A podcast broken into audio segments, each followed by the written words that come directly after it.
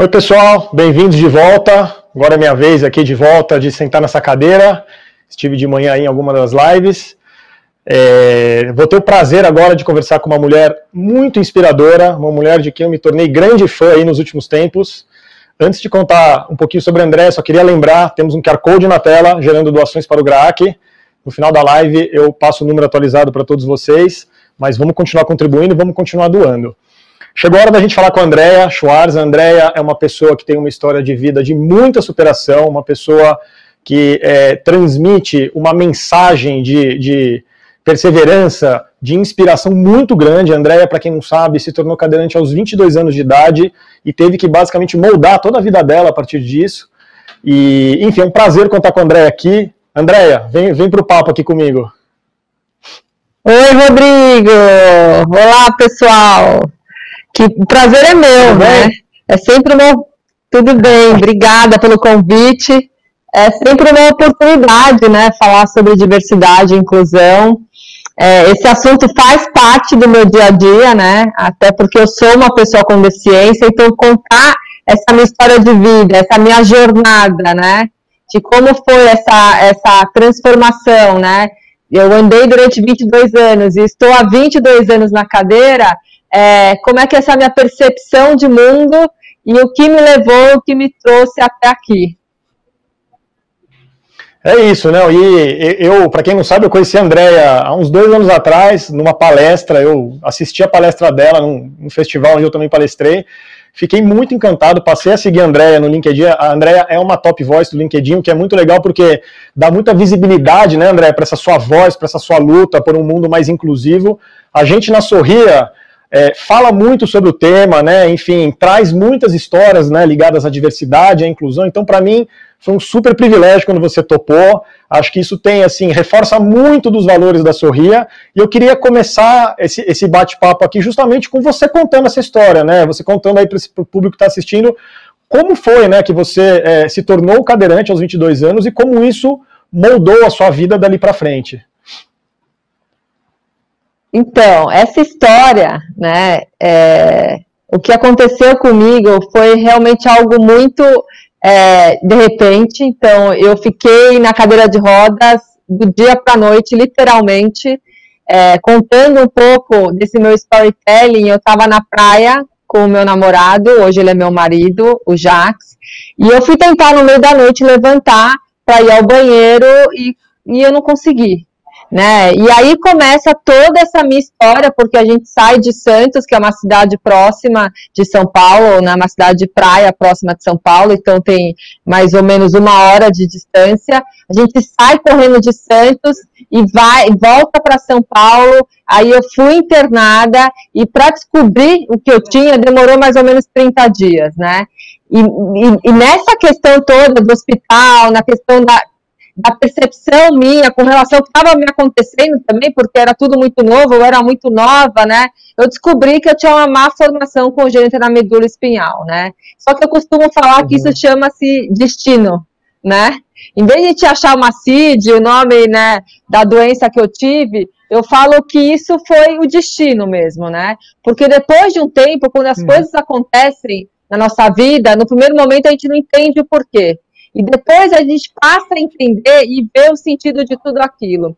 Então, é muito é, louco voltar atrás, né, do, de tudo que me aconteceu, voltar essa história, reviver essa história contando para vocês, porque é, quando é, essa má formação foi diagnosticada, eu tive que fazer uma cirurgia, né, e nessa cirurgia na medula espinhal, espinhal me gerou uma lesão medular né? Então eu tenho uma sequela de uma paraplegia muito semelhante a quem sofreu um acidente.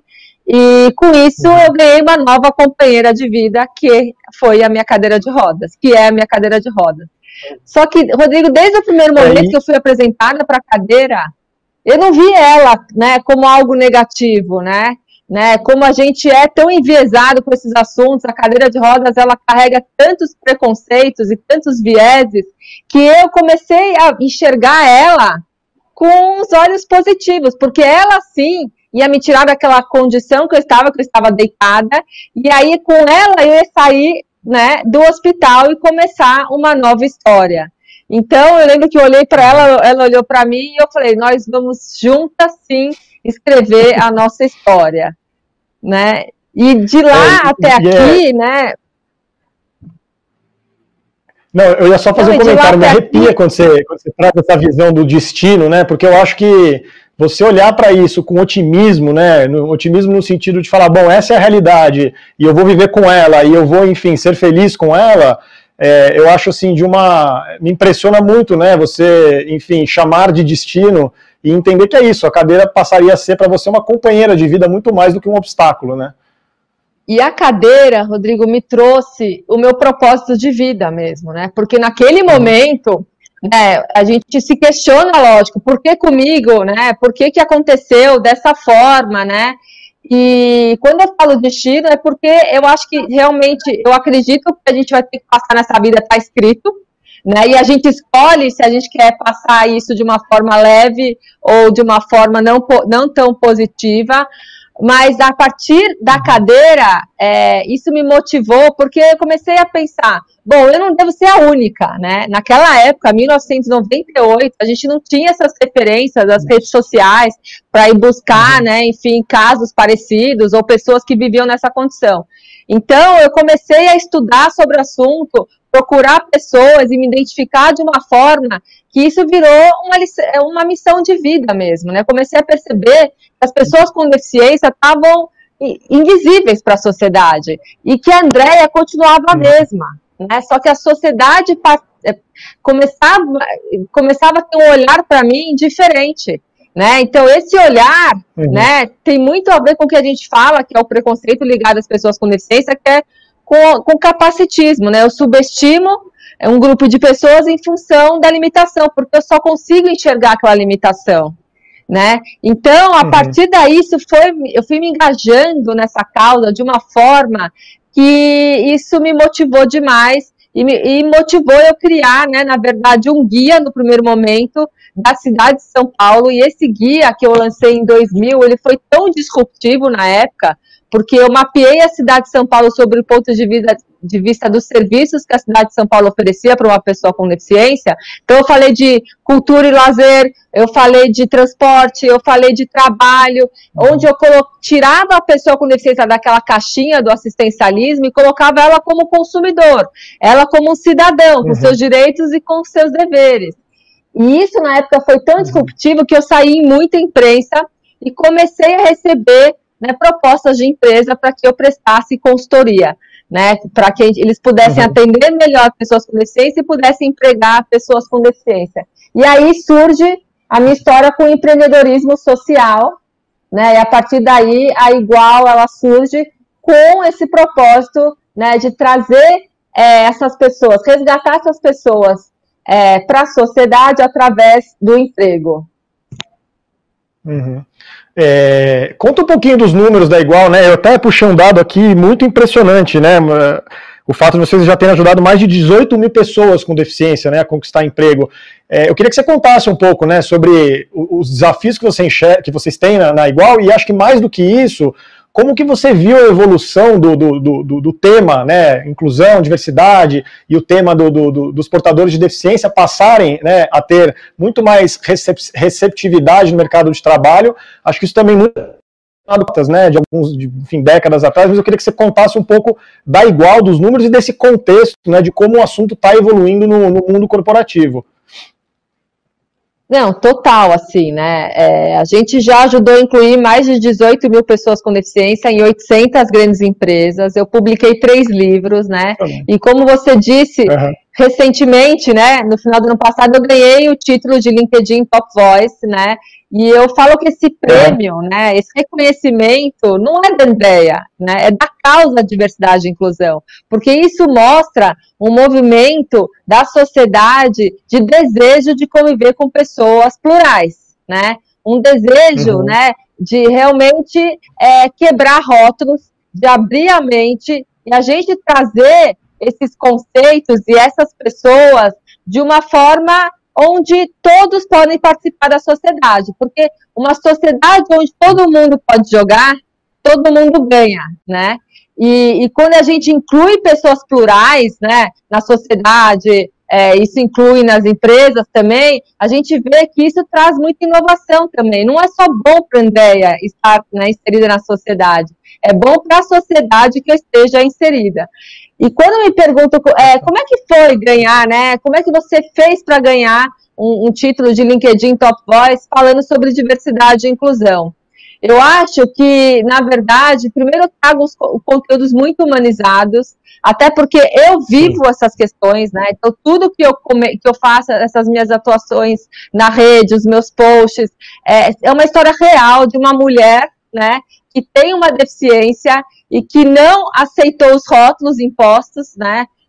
a sociedade me impõe em função disso e que realmente tem uma busca e a vez e eu não me canso né, de lutar dessa sociedade pensada para todos. Então, eu acho que quando eu trago esse tipo de conteúdo, mostrando uma história real, né, uma história que de uma diversidade que aconteceu comigo, eu transformei numa oportunidade, isso motiva, isso engaja a rede de uma forma que coloca esse assunto em destaque. E eu acho, Rodrigo, que eu não estou falando é, só sobre questões que eu sou rotulada, porque todo mundo, uhum. de alguma forma, já foi rotulado por alguma característica né? Todo mundo é enviesado também, né? Eu sou, você é, uhum. né? O viés, né, inconsciente que a gente fala, o que que ele é? Ele é um preconceito, muitas vezes inconsciente, e muitas vezes consciente também, né? E a gente muitas uhum. vezes é, somos sabotados pelo nosso cérebro com relação a determinados assuntos, porque a gente cria uhum. padrões e atalhos que rapidamente o nosso cérebro cria julgamentos. Então, exemplificando isso no caso de pessoas é, de grupos minorizados, e depois eu vou explicar um pouco o que, que são esses grupos minorizados, a gente está falando que a sociedade, na, no momento que ela, né, o cérebro faz um julgamento, a gente rotula e coloca essas pessoas dentro de caixas. Então, eu faço parte da caixa de gênero e da caixa de pessoas com deficiência, né? A gente tem outras caixas, a uhum. questão de LGBT, a questão de gerações, né? São caixas que realmente limitam demais aonde até a pessoa pode chegar. E são caixas que não permitem nem que André seja protagonista da sua própria história, né? Então, um dos uhum, posts uhum. que mais viralizou meu na rede, que bateu 3 milhões de views, foi um post que eu falei do meu salto alto, super simples, o post dizendo, uhum. porque isso eu sempre me questionei, né? Por que, que as pessoas me perguntam por que eu uso salto alto? Né? E por que, que eu não posso usar? Só porque eu estou na cadeira de rodas? O que, que isso tem, uma, tem relação? E aí, analisando né, o engajamento, os milhares de comentários, eu comecei a refletir e cheguei a uma conclusão que o salto alto é um símbolo de empoderamento feminino. E quando a gente vê uma, uma imagem né, de uma mulher cadeirante vestindo, usando o salto, parece que essas informações não se conversam, né? Então uhum. parece, né? Fica claro para a sociedade que, peraí, tem alguma coisa estranha. Ela está saindo da caixinha, né? Ela está ela tá sendo protagonista da sua própria história. Então a gente uhum. tem todos esses vieses porque a gente convive muito pouco. A gente, a palavra maior quando a gente fala de, de diversidade e inclusão é oportunidade. E oportunidade não só para as pessoas desses grupos minorizados, mas oportunidade para a gente mesmo. Né? Oportunidade que uhum. passa por questões de aceitação da gente com a gente mesmo. Porque eu fico pensando, uhum. como é que eu vou ser mais empático com certas questões se eu não me aceito? Né? Então, assim, para a gente conseguir uhum é, desenvolver e fazer o exercício que não é fácil da empatia, a gente primeiro precisa trabalhar as nossas questões internas, para que depois a gente consiga olhar e se colocar no lugar do outro, né? Então, eu uhum, acho que uhum. esses rótulos, eles são, eles são feitos primeiro para produtos, né? Não combinam com pessoas, né? Até pessoa. porque cada pessoa é única. O que compõe o Rodrigo? Né? Só uma característica? Né? O que compõe a Andréia são diversas características, entre uma delas uhum. é a cadeira de rodas. Mas eu fico me questionando por que, que essa é a que chama mais atenção.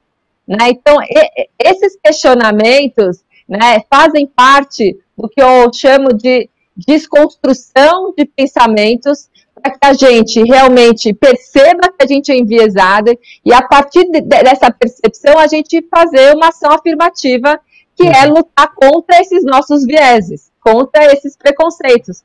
E para a gente desconstruir isso, uhum. o primeiro passo é reconhecer né, que a gente é enviesado. Uhum. Uhum. É, e, então, nesse contexto, forma... que... Não, desculpa, só um comentário. Nesse contexto, eu acho que eu te acompanho já há algum tempo no LinkedIn, onde você tem essa voz né, super amplificada, e eu, assim, acho que ver né, a sua vida real, eu adorei o post do, do, do, Salto Alto e acompanho muito como você conta a sua história como, como uma pessoa real, como uma pessoa como qualquer outra, que, como você falou, tem as suas características, entre elas uma cadeira de rodas, né? E eu acho que isso é, é como você comentou, até, enfim, eu, eu, vi algumas iniciativas suas, mas muito nesse sentido de conectar não só o tema da, da deficiência ou da cadeira de rodas, mas ampliar para esse universo, né, sem rótulos, enfim, para todas as minorias e todas outras tantas questões, né, de, de exclusão que a gente tem na, na, nossa sociedade por outras características físicas, sociais, de raça, enfim. Então, eu acho que essa é. amplificação é muito valiosa na hora que você se coloca como voz real e na hora que você se conecta com causas além da sua, particularmente, eu acho que isso cria aí uma, um, uma voz gigantesca, né? Não, e gera identificação, né? Porque uhum. primeiro que a gente essa busca, né, que a gente tem, né, primeiro para construir, né, é uma persona que a sociedade muitas vezes impõe para a gente, né? Então, por exemplo, né, essa questão dos tipos de corpos, né? Quem falou que o ideal é ser magro, né? Que esse é o uhum. corpo uhum. ideal, né? É, quem, quem ditou isso, né? Muitas vezes a sociedade e a mídia contribuem para que esses nossos vieses eles fiquem mais fortes, né? E por que que, por uhum. exemplo, a gente só consegue associar, André, a questões da deficiência, a gente não consegue, porque o grande lance é a gente enxergar fora dessa caixinha, né? E, e, e enxergar fora da caixinha passa por uma mudança de mindset, né? Então, por exemplo, eu fiz uhum. recentemente uma campanha de uma grande marca de roupa, né? É, era a campanha do Dia das Mães, muitos de vocês que estão nos assistindo devem ter visto. E eu não estava falando com relação a questões, ah, compre cadeira de rodas. Pelo contrário, eu estava colocando uma realidade que é uma realidade da minha maternidade.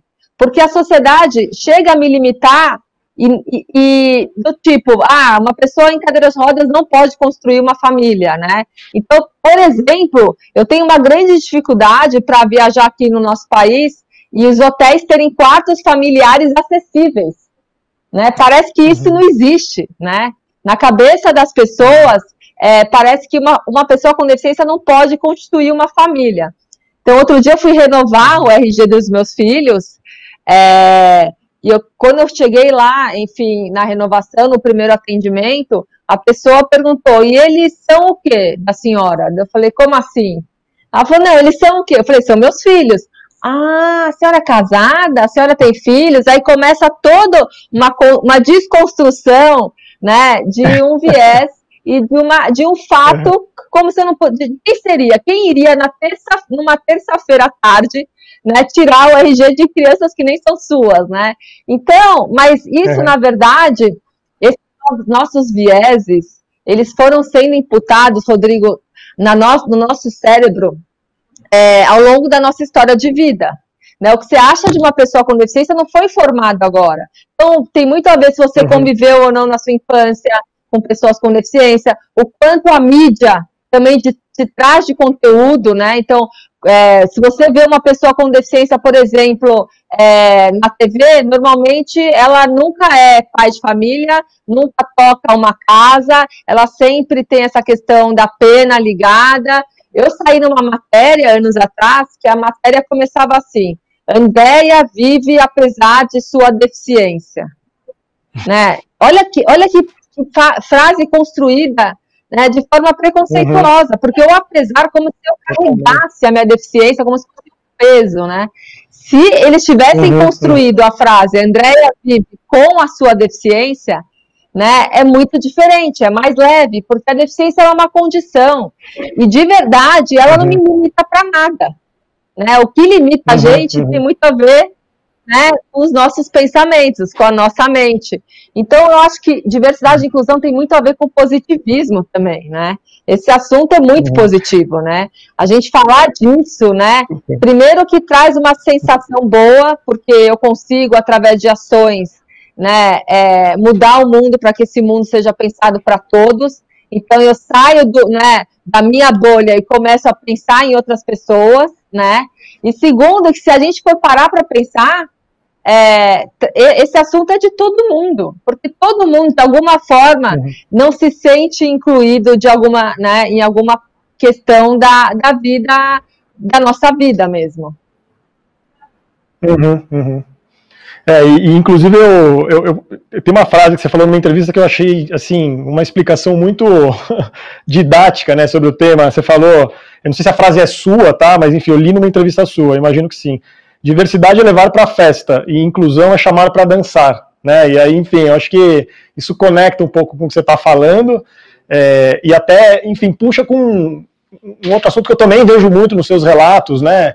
De como as dificuldades. Outro dia eu, eu, eu li um relato seu que me tocou muito quando você fala que depois de algum tempo, né, que você se tornou cadeirante, você começou a perceber que o mundo estava voltando ao normal. Acho que foi quando você foi na sua primeira festa, né, quando você se tornou cadeirante, e você percebeu que o mundo voltava ao normal, mas que você era uma nova Andréia, né? E eu imagino que a sua trajetória teve muitos obstáculos, né? Acho que você deve, enfim, como você está comentando toda a dificuldade né, da inclusão na nossa sociedade, você deve ter passado por muitas situações constrangedoras, situações de dificuldade, e eu queria até entender como isso moldou sua personalidade, como isso se tornou efetivamente um combustível para você lutar por essa causa, né? Porque eu imagino que, especialmente no começo, deve ter sido uma luta muito difícil, né?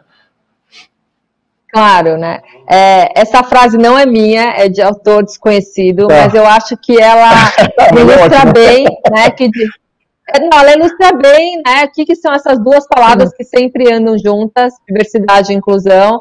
Então não basta a gente ter, vamos supor, uma empresa diversidade, né? É, a gente tem que fazer com que essas pessoas sejam realmente incluídas. E isso passa também uhum. para a questão de carreira, né? Então, quando eu analiso hoje os indicadores, é, de, de pessoas com deficiência ou de pessoas plurais dentro das empresas, onde estão essas pessoas? Na base da pirâmide, né? Então, se realmente aquela empresa ela é inclusiva, a gente vai ver que a carreira ela tem uma, ela é vertical, né? A pessoa tem possibilidade de crescimento. Então, quando a gente fala que diversidade é convidar para o baile e inclusão é tirar para dançar, é isso mesmo, porque não basta ser convidado, eu quero estar na pista também, né? E eu sou uma pessoa que uhum. procuro sempre estar na pista, mas claro, né?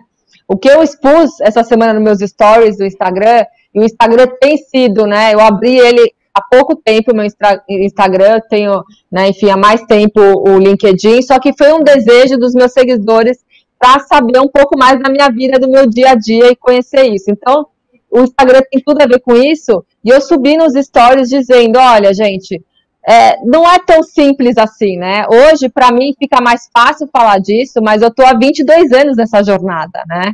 É, com relação uhum. à minha deficiência.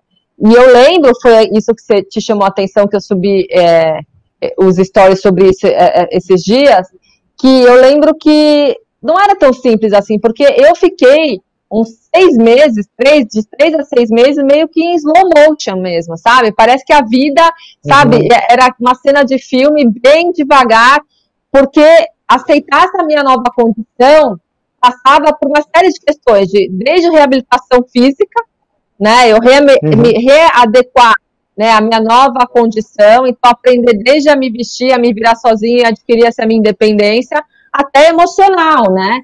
Porque eu costumo uhum. falar que a deficiência a gente não supera ela. Não é algo a ser superado, né? Porque a minha.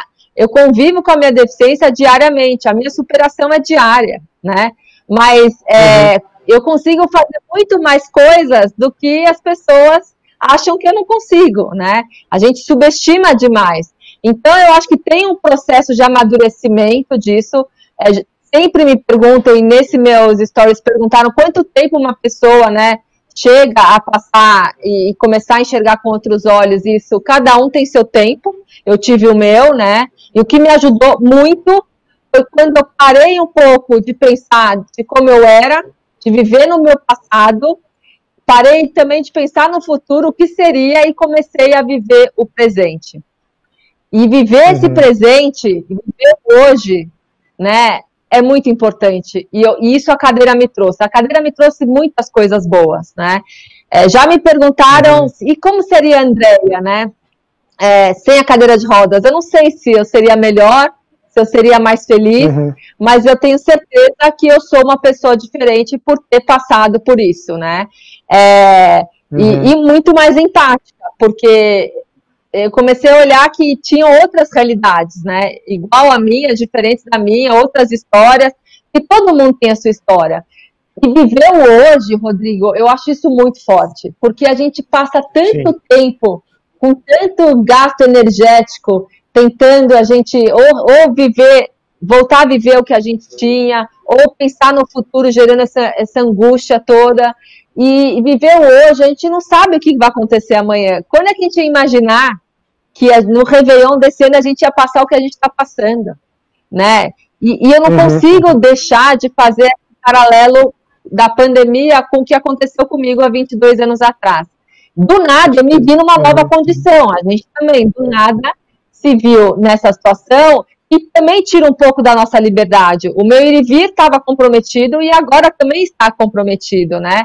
Mas uhum, eu aprendi uhum. lá atrás, aprendi agora, porque é um aprendizado contínuo, que a gente consegue fazer as mesmas coisas de forma diferente. É possível.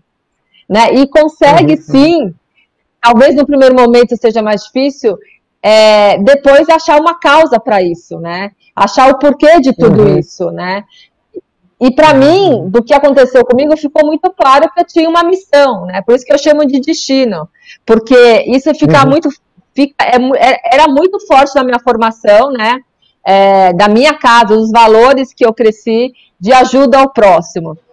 E, e isso uhum. foi entrou de uma forma, na hora que eu sentei na cadeira de rodas, uma forma muito forte, né? E que me move uhum. até hoje. Eu acordo e levanto todos os dias pensando e cada sementinha que eu vou plantar pode daí sair um grande fruto, né?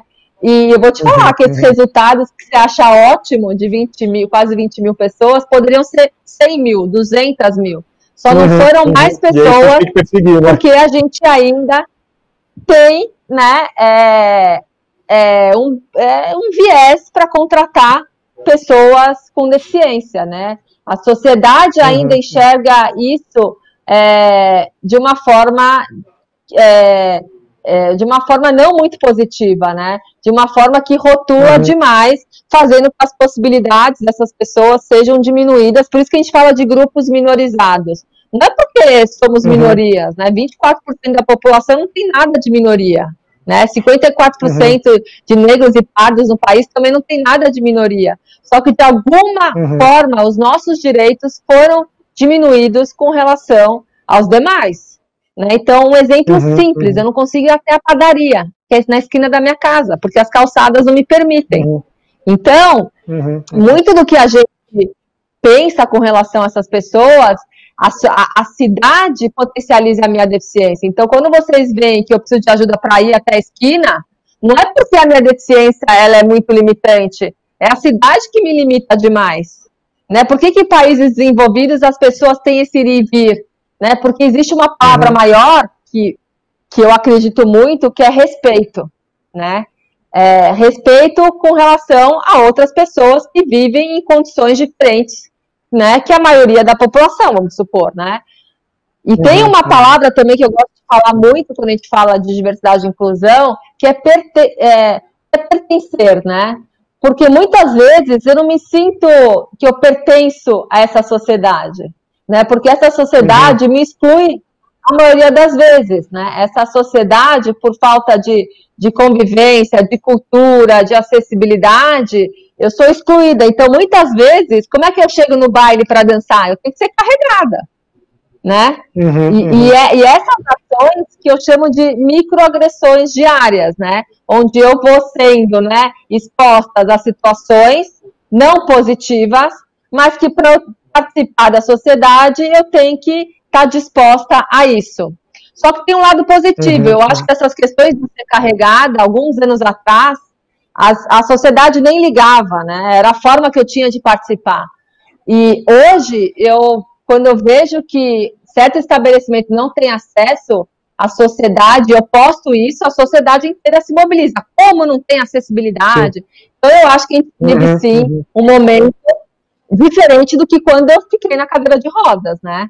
Um momento onde a gente sai da invisibilidade e sai dessa integração e vai para um processo realmente de desejo, e esse desejo vai passar para uma adequação né, da sociedade como um todo para conviver com pessoas uhum. plurais. Uhum. E imagino que nesse contexto a tecnologia contribua muito, né? Enfim, porque eu acho que quando você é, é, foi para a cadeira de rodas, enfim, há 22 anos atrás, a gente tinha um contexto e hoje, obviamente, a tecnologia é uma grande aliada, imagino eu, nessa sua, nessa sua luta também, né? Muito. A tecnologia, ela tem o poder de incluir, que é maravilhoso, né? Hoje eu não preciso sair de casa uhum. para fazer o banco eu faço, né, faço uhum. supermercado também com aplicativos, né? Fora que as tecnologias uhum. assistivas, né, elas facilitaram, facilitaram a comunicação para surdo, né? A questão das pessoas uhum. cegas, né? Existe hoje um óculos, por exemplo, que as pessoas cegas vestem, que esse óculos faz a leitura. Inclusive, vamos supor, no ponto de ônibus, qual é o, né, para onde esse ônibus está indo, consegue transformar uma biblioteca, né, com um óculos consegue transformar uma, uma biblioteca inteira acessível. Então a uhum. tecnologia, uhum. ela aproxima demais e tem o poder de incluir de forma única. Imagina, se eu tivesse é, tido isso há 20 anos atrás, né, 22 anos atrás, quando eu fiquei na cadeira, nossa, teria sido muito mais fácil para mim, né? Uhum. E é uhum, engraçado que ano passado eu fiz 21 anos de cadeira, né? Então eu atingi a uhum. maioridade, né? Assim, pensando na cadeira de rodas. E, e com essa maior, maioridade veio uma baita de uma maturidade mesmo, né? De eu entender né, a responsabilidade que eu tenho, né? Então, porque eu me sinto uma pessoa privilegiada.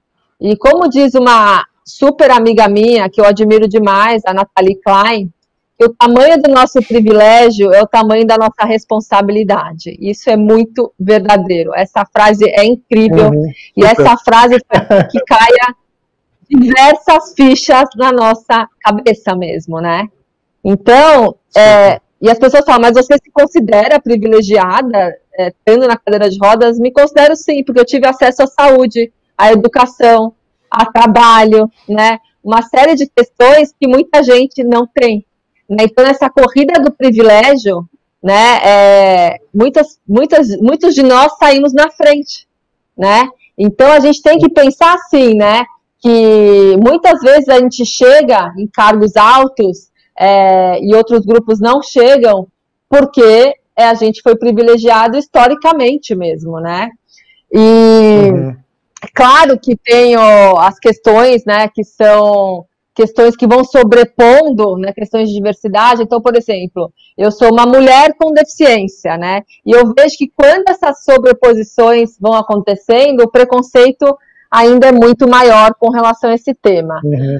Então, eu acredito sim numa sociedade, né, eu sou movida por acreditar, eu sou movida pelo meu positivismo, né, quando me perguntam ai, André, você já nasceu com essa autoestima, né? Ou ela foi se, se tornando mais poderosa.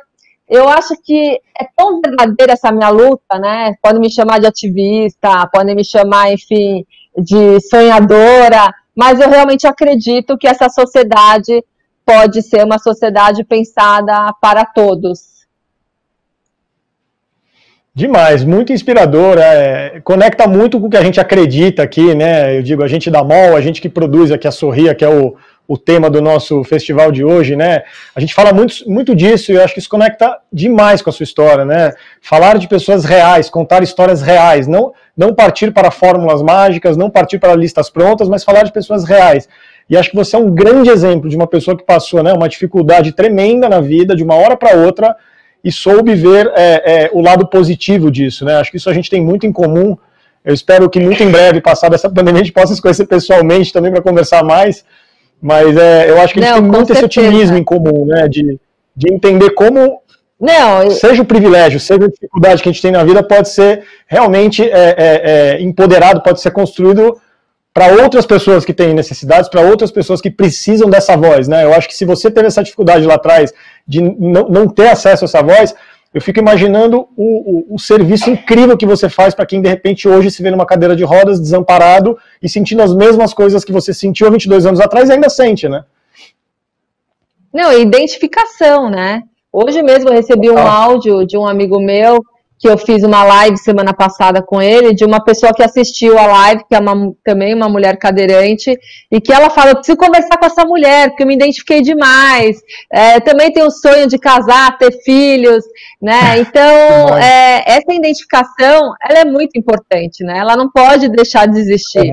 E, é. Uma das marcas que eu vi lá fora, que eu também achei que fez um golaço, foi a Target, quando ela coloca, né, tinha um banner dentro da loja de uma criança cadeirante vestindo a roupa deles.